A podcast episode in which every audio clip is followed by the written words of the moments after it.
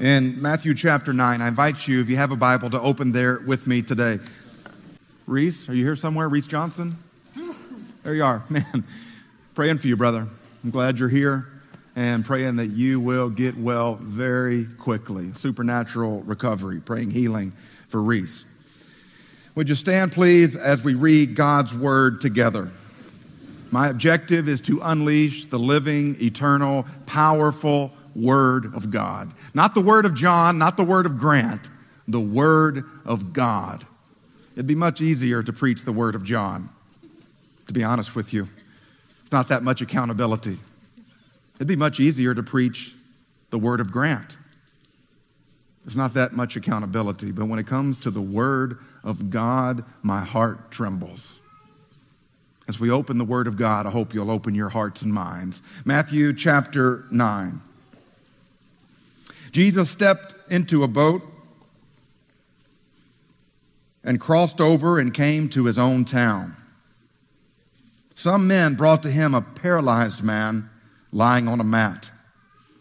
When Jesus saw their faith, plural, I want you to underline their, found that very intriguing.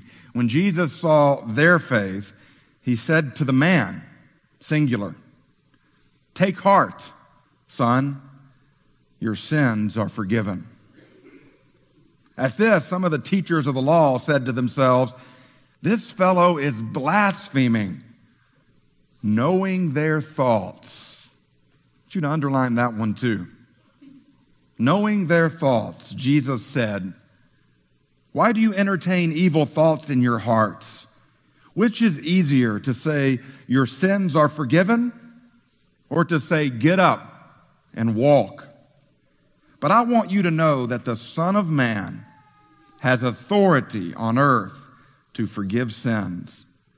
So he said to the paralyzed man, "Get up, take your mat, and go home." Then the man got up and went home. When the crowd saw this, they were filled with awe. They were awestruck, and they praised God who had given such authority to man. Let's pray.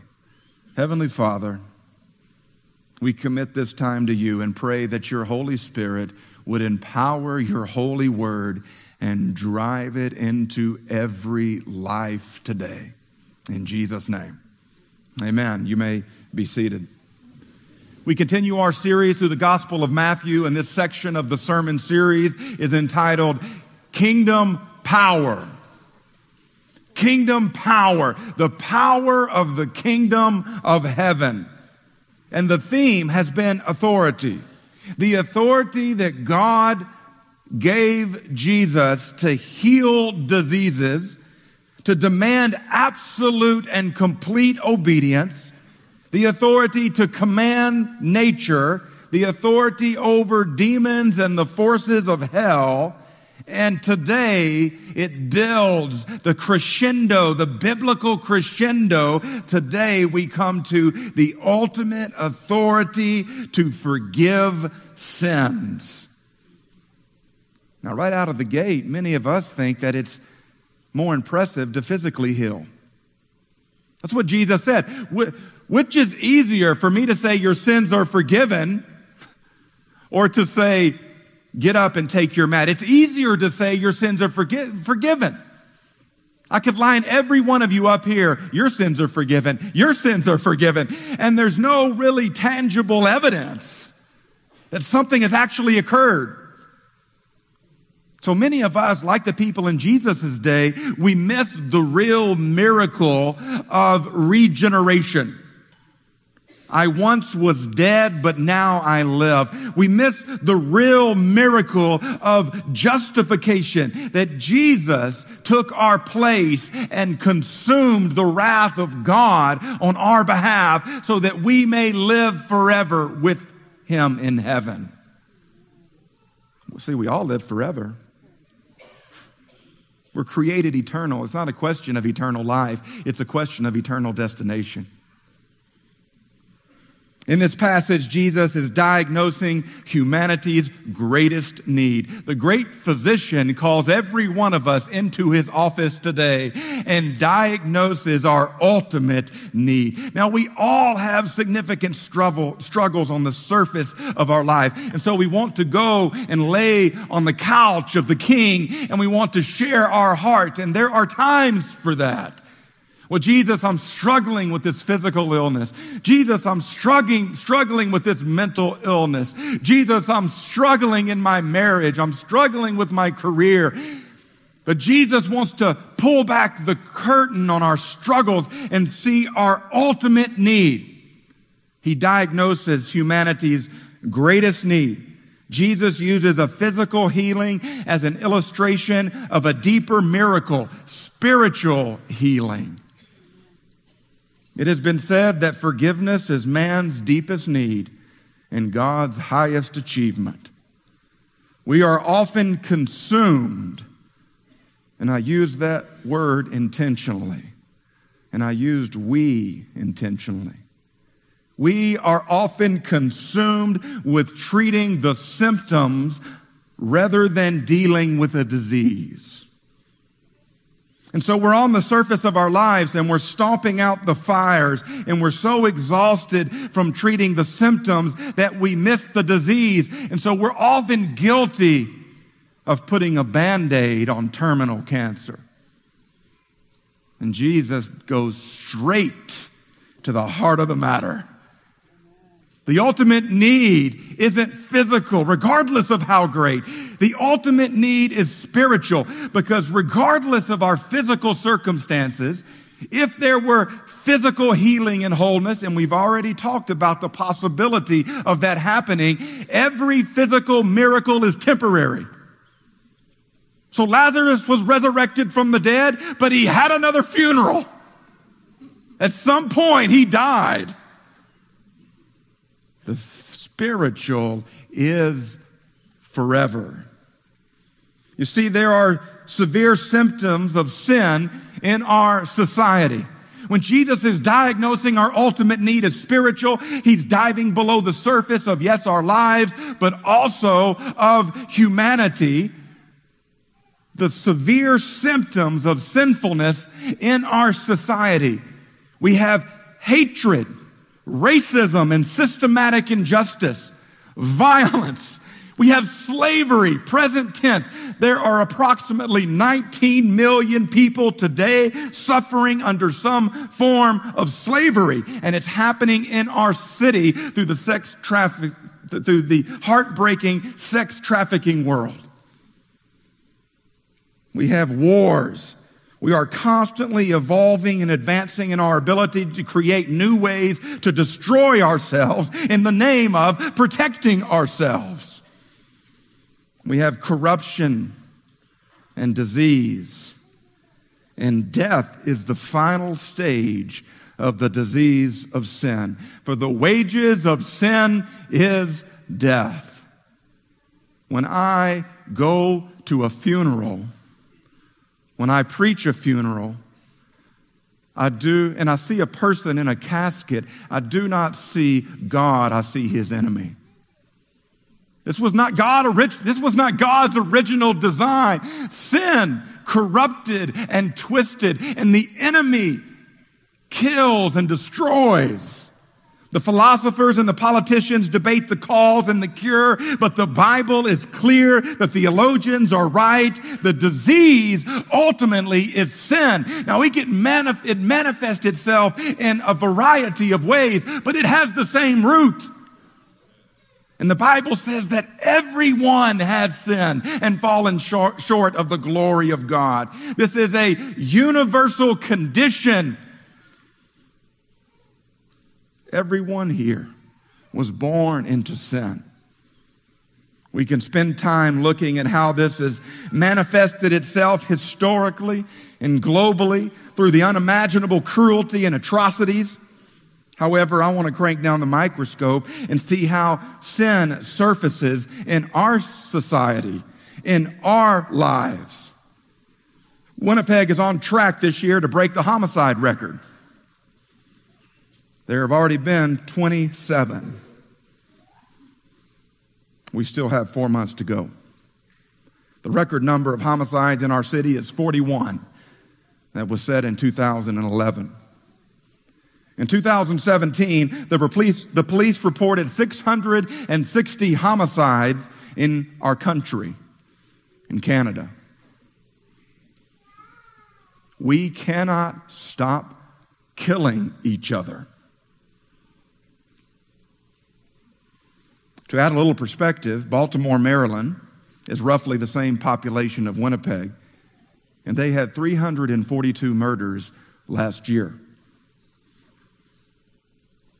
in one city. Mass shootings are regularly occurring in the one world superpower. Isn't it heartbreaking that we become desensitized to people being murdered? We flip through our news feeds, and it's another week, another shooting, and we shrug our shoulders at the loss of human life. Mass shootings are regular occurrences in the most advanced society in history. Technology isn't the solution for sin. Education isn't the solution for sin. We live in the most technological, educated society in the history of humanity, and yet hatred is rampant. Racism is systemic. Not over there, in here. Wasn't that long ago that our city was named one of the most racist places in the country? And before you get defensive and start justifying, be open to the possibility that it's true. And it's true in my heart. As we look closer to home, a remote Manitoba First Nation declared a state of emergency in 2016 after 6 suicides happened in 2 months and 140 attempts in 2 weeks. Officials from Cross Lake said health workers on the Northern Reserve could no longer cope. This was 3 years ago. The community of 8,300 souls is traumatized. I've had a lot of people talk about my beliefs on kind of what's happening south of the border. And a lot of people have some strong opinions about the politics and the policies. How about we look in our own backyard? How about we look in the mirror?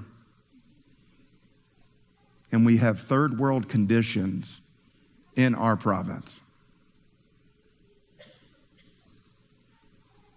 There's an epidemic of suicide in the northern communities in our province. There is a meth crisis, and they're using that word, in our city. This is not Africa. This is not someplace in South America.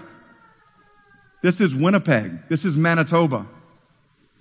The symptoms of sin are severe in our society. One member of the local meth task force said this: there's no end in sight. In fact, it's probably going to get worse. What's needed is leadership, and what's needed is a community that says, enough of this. This is happening in our city, in the social networks that affect people that are sitting in this room right now. The symptoms of sin, and technology isn't the answer, and politics isn't the answer, and education isn't the answer. When you peel back the layers, there is one solution, and it is provided by God through His Son, Jesus Christ. There is one cure, and it is Christ.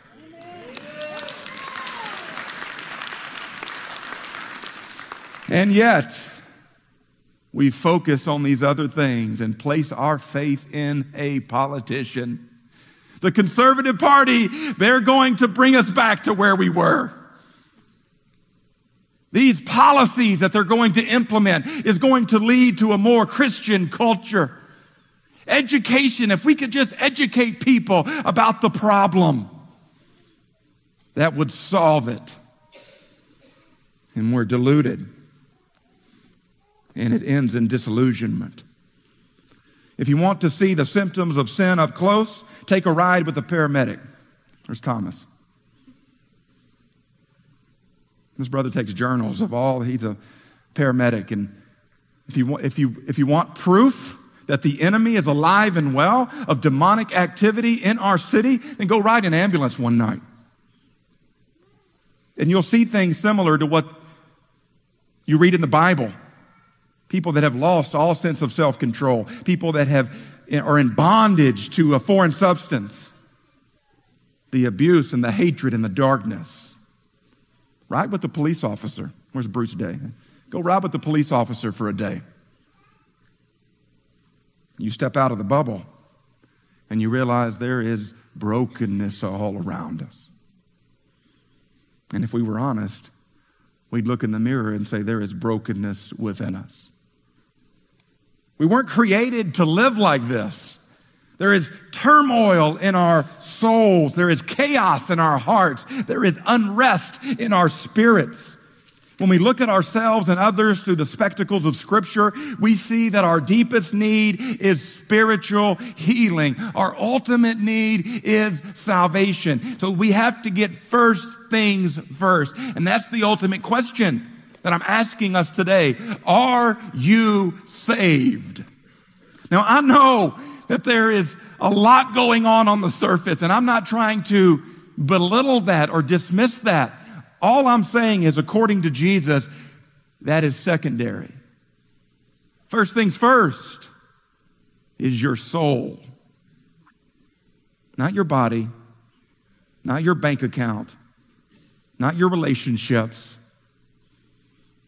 Seek first the kingdom of God, and then all of these other things will be handled in accordance with His will. The symptoms of sinfulness in our society are obvious, and so is the cure. We go back to this Bible passage here. Jesus did not misspeak. This is outrageous. I read right over that, and no one even reacted to it. When Jesus looked at this brother and said, "Your sins are forgiven," the original crowd did something like this. Shock. This is an outrageous statement for a human being to make, especially in the culture that Christ was preaching and teaching and living in. This was blatant blasphemy. It was. And you know what the book of Leviticus prescribes for blasphemy? The death sentence. A brutal death. But he said it anyway. Jesus never misspoke. He always said what he wanted to say, when he wanted to say it, and how he wanted to say it. Jesus is revealing his true identity here as God in the flesh. If Jesus isn't divine, then he is committing blasphemy and deserves death. That's the thing. These religious leaders that are shocked, right? Jesus is teaching and they show up to investigate who this guy is. They should have been shocked because they were right. Before you throw them under the bus, they are being biblical. And they had an opportunity to embrace the new thing that God was doing, the new covenant that was being initiated through Jesus Christ, and let go. Let go of the former things. It was a crossroads that these leaders came to. And they chose to keep a white-knuckle grip on the former things and not embrace God's Son. One version put it this way: that's blasphemy. Does he think he's God? And of course, they're thinking this, and Jesus hears their thoughts. And he hears mine. And he hears yours. In the time of Jesus, how did forgiveness happen? I hope this will be instructive and helpful for you. Because when Jesus looked at this brother and said, your sins are forgiven, why was everyone shocked? Because God had created a system that led to forgiveness. How were sins dealt with in the first century? How were sins dealt with? And so in order for us to truly appreciate what Jesus said and who Jesus was and what he ultimately accomplished, I think it's helpful for us to know the context. How did forgiveness happen in the time of Christ? One word: sacrifice. People would take a sacrifice to the temple to atone for their sins. After the sacrifice, the priest would say to the person, to the worshiper, your sins are forgiven. They would vicariously transfer their guilt onto the animal substitute, and their guilt was alleviated. Their sin was atoned for. And you could even, there were specific things, right? So when you know that you messed up, you know that you crossed the line, well, got to go to the temple. And you, whatever prescribed sacrifice for that specific sin, you would take it, go through the rituals, hand the priest at the temple your animal substitute, and then the priest would absolve you. Your sins are forgiven. And they'd walk away until next time. I don't know about you, but if that system were still in place, I'd be on a first-name basis with the parking attendant. Hey, John, it's your third time today, brother. It's so foreign to us, but it's so necessary to understanding the unfolding plan of God for our redemption. Because you come to church holding a Starbucks, a latte. You're not holding an animal, and I'm up here in a suit with the Bible. I'm not splattered with blood. Even the smell. This was a multi-century worship experience. You could hear the sounds of the animals. You could smell the animals. You could see in the animal's eyes before you handed it over to be killed, and its blood sprinkled upon the altar. This was a very graphic, multi-sensory experience. An animal is killed and the blood is sprinkled. The priest is wearing a white robe that is splattered in the blood of the sacrifices. The temple was the meeting place of heaven and earth, God's address. The priests were God's representatives on earth. And so in order to connect with the Almighty, you had to go through the intermediary. You go to the right place and you talk to the right person. But here's the gospel. And this is what makes Jesus' statement so significant, because we know the end of the story. We know what happened after he said, your sins are forgiven. Jesus is now the meeting place of heaven and earth. Jesus is now the final and ultimate sacrifice. So in Hebrews chapter 9, but now Jesus has appeared at the fulfillment of the ages to abolish sin once and for all by the sacrifice of himself. Chapter 10, for by one sacrifice he has made perfect forever those who are being made holy. So we don't come to a place and we don't talk to a person to get our sins absolved. You have access to God through the gospel. When Jesus was hanging on the cross and he said, it is finished, the curtain that separated the most holy place from humanity was ripped from the top down. And now every sinner has access to the Holy of Holies.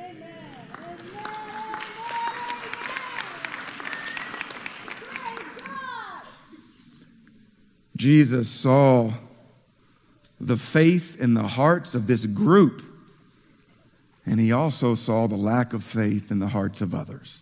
Do you notice this in this passage?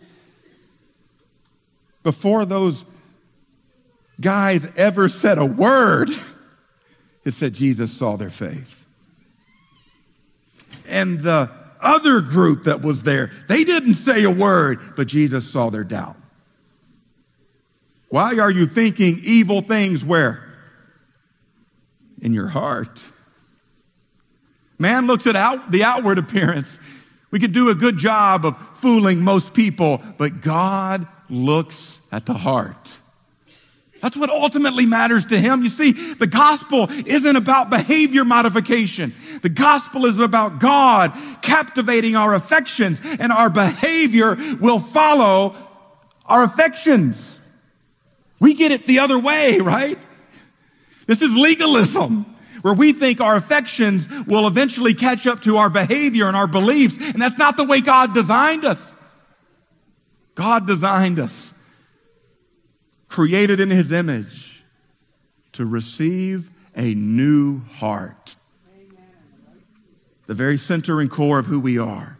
When God takes out your old heart, God takes out your corrupted heart, God takes out your tainted heart, he takes out your dead heart, and he gives you a new heart. He gives you a clean heart. He gives you a beating heart. That's life. Not physical, no. Physical is temporary. That's spiritual life.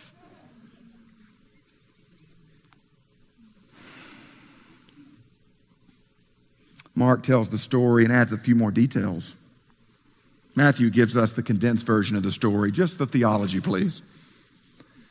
Mark says this: 4 men arrived carrying a paralyzed man, but when they realized that they couldn't get near him because of the crowd, they went up on top. Listen to this. They went up on top of the house and they tore away the roof above Jesus.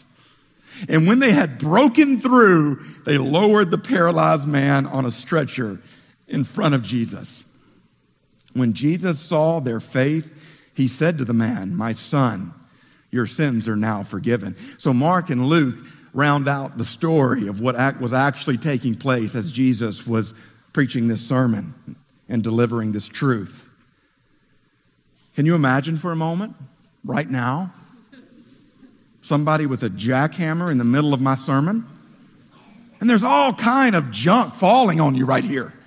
It's raining down and we're getting flustered and frustrated. We're looking for the property to staff. Who scheduled part of the renovations on a Sunday morning? Come on.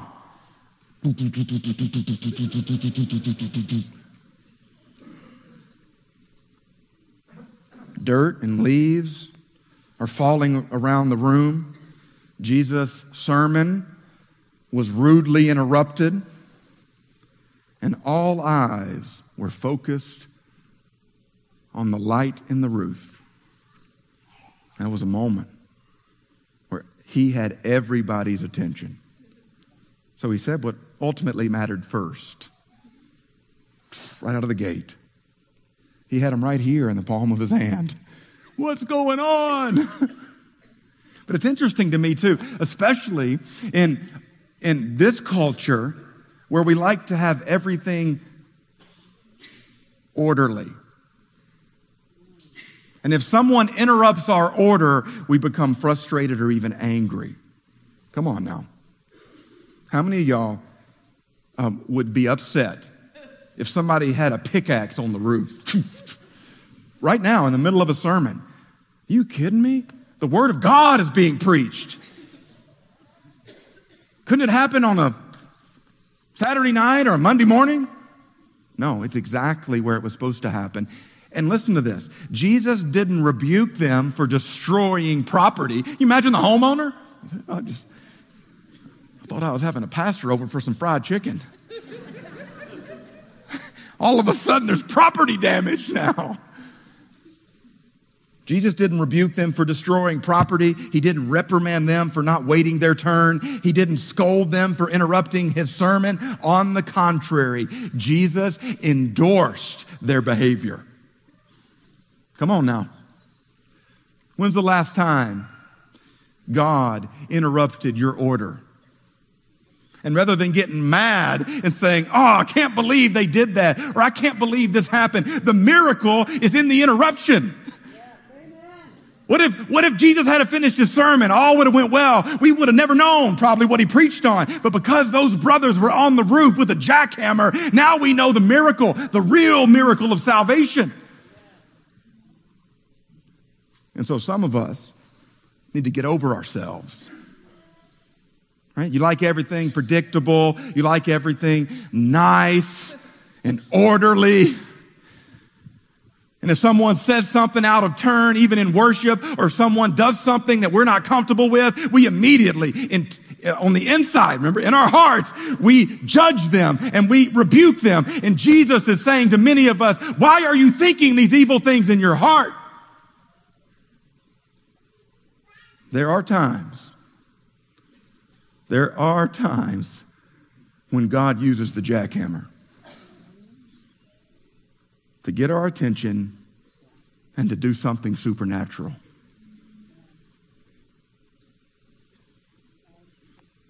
Their response to Jesus was a mix of fascination and fear. I love this. The theme is authority, but the theme also is wonder. Wonder. You see, many of us, myself included, we've gotten over our salvation, so we're looking for the next spiritual adrenaline rush through worship. The cross isn't enough anymore, right? So we stand at the foot of the cross and there's God in the flesh, suffocating, bleeding. And we say, what else you got? We stand in front of the empty tomb and God has just purchased our soul for eternity with the blood of his son. And we look at him and say, anything else?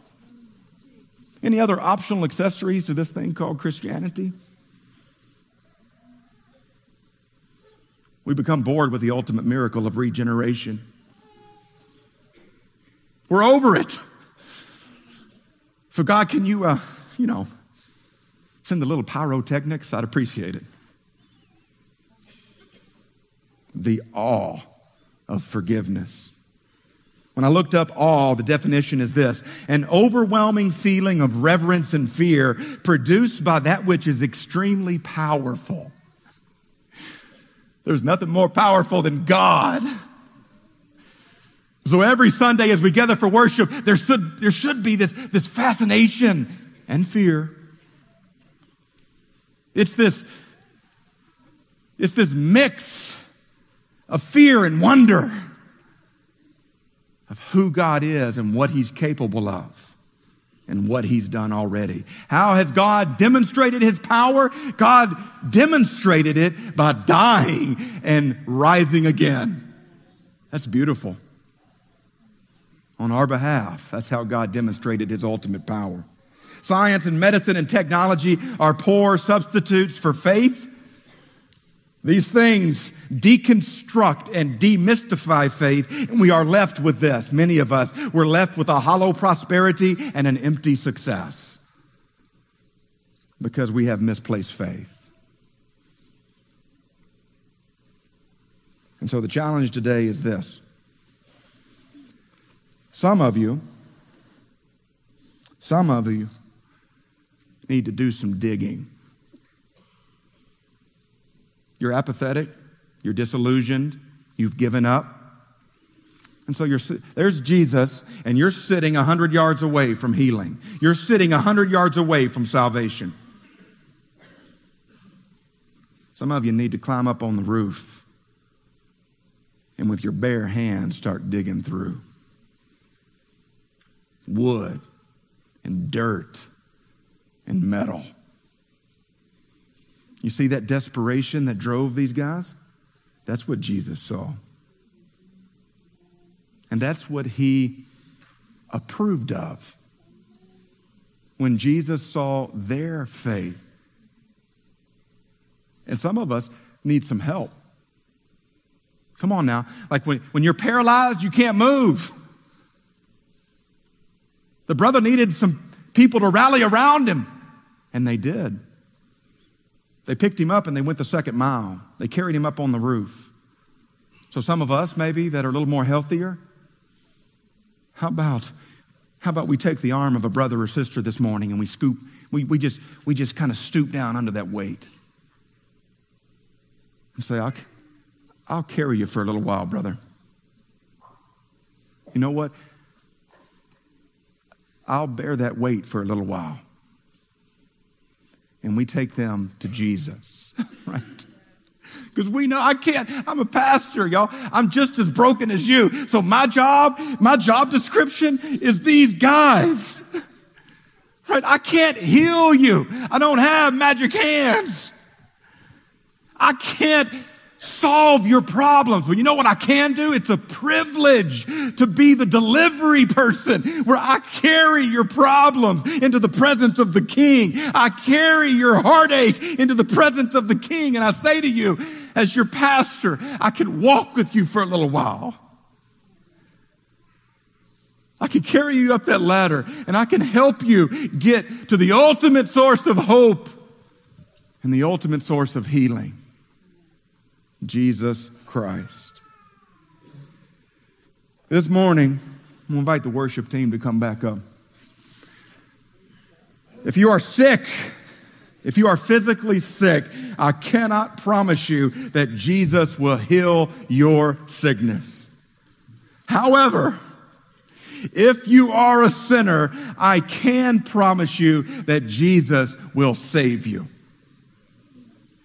And what ultimately matters, y'all, listen, what ultimately matters, our physical lives are a tick on the clock of eternity. We are a vapor that appears and then is no more. But our souls will live forever. All physical healings are temporary. And so my challenge to us in these next few moments is this. My challenge for all of us is that we would run after the remedy in the same way we would run after a cure for cancer. What if I were to tell y'all this morning that I have the cure down front for cancer? You wouldn't even wait for the invitation, would you? Praise God, you would jump up on your feet at this physical healing. Praise God, you call your friends and your family and say, you got to come get a dose of this. They've discovered the cure for cancer. But I'm telling you today, theologically, that we have the cure for sin that leads to eternal life. Are we excited?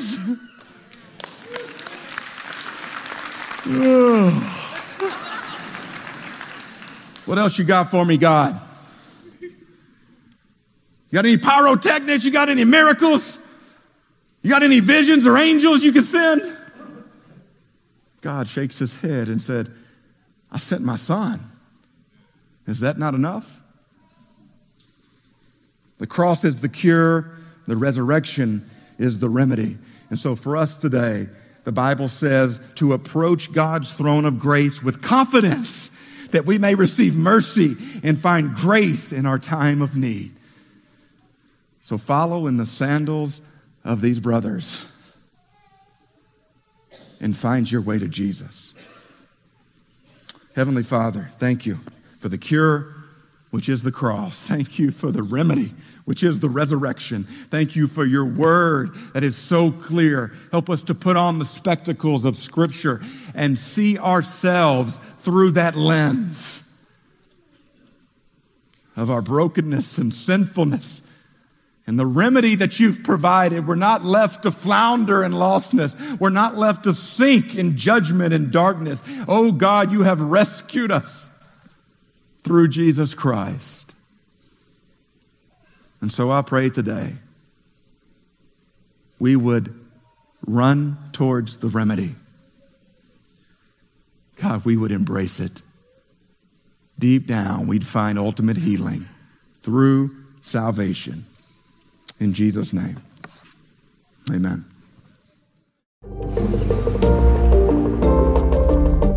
If you're looking for ways to connect, find us on Facebook or YouTube. Just check out the show notes for details. Thank you for tuning in. I hope and pray that this has been a blessing in your life. And I hope that you'll continue the conversation with God by opening His Word for yourself. Love y'all.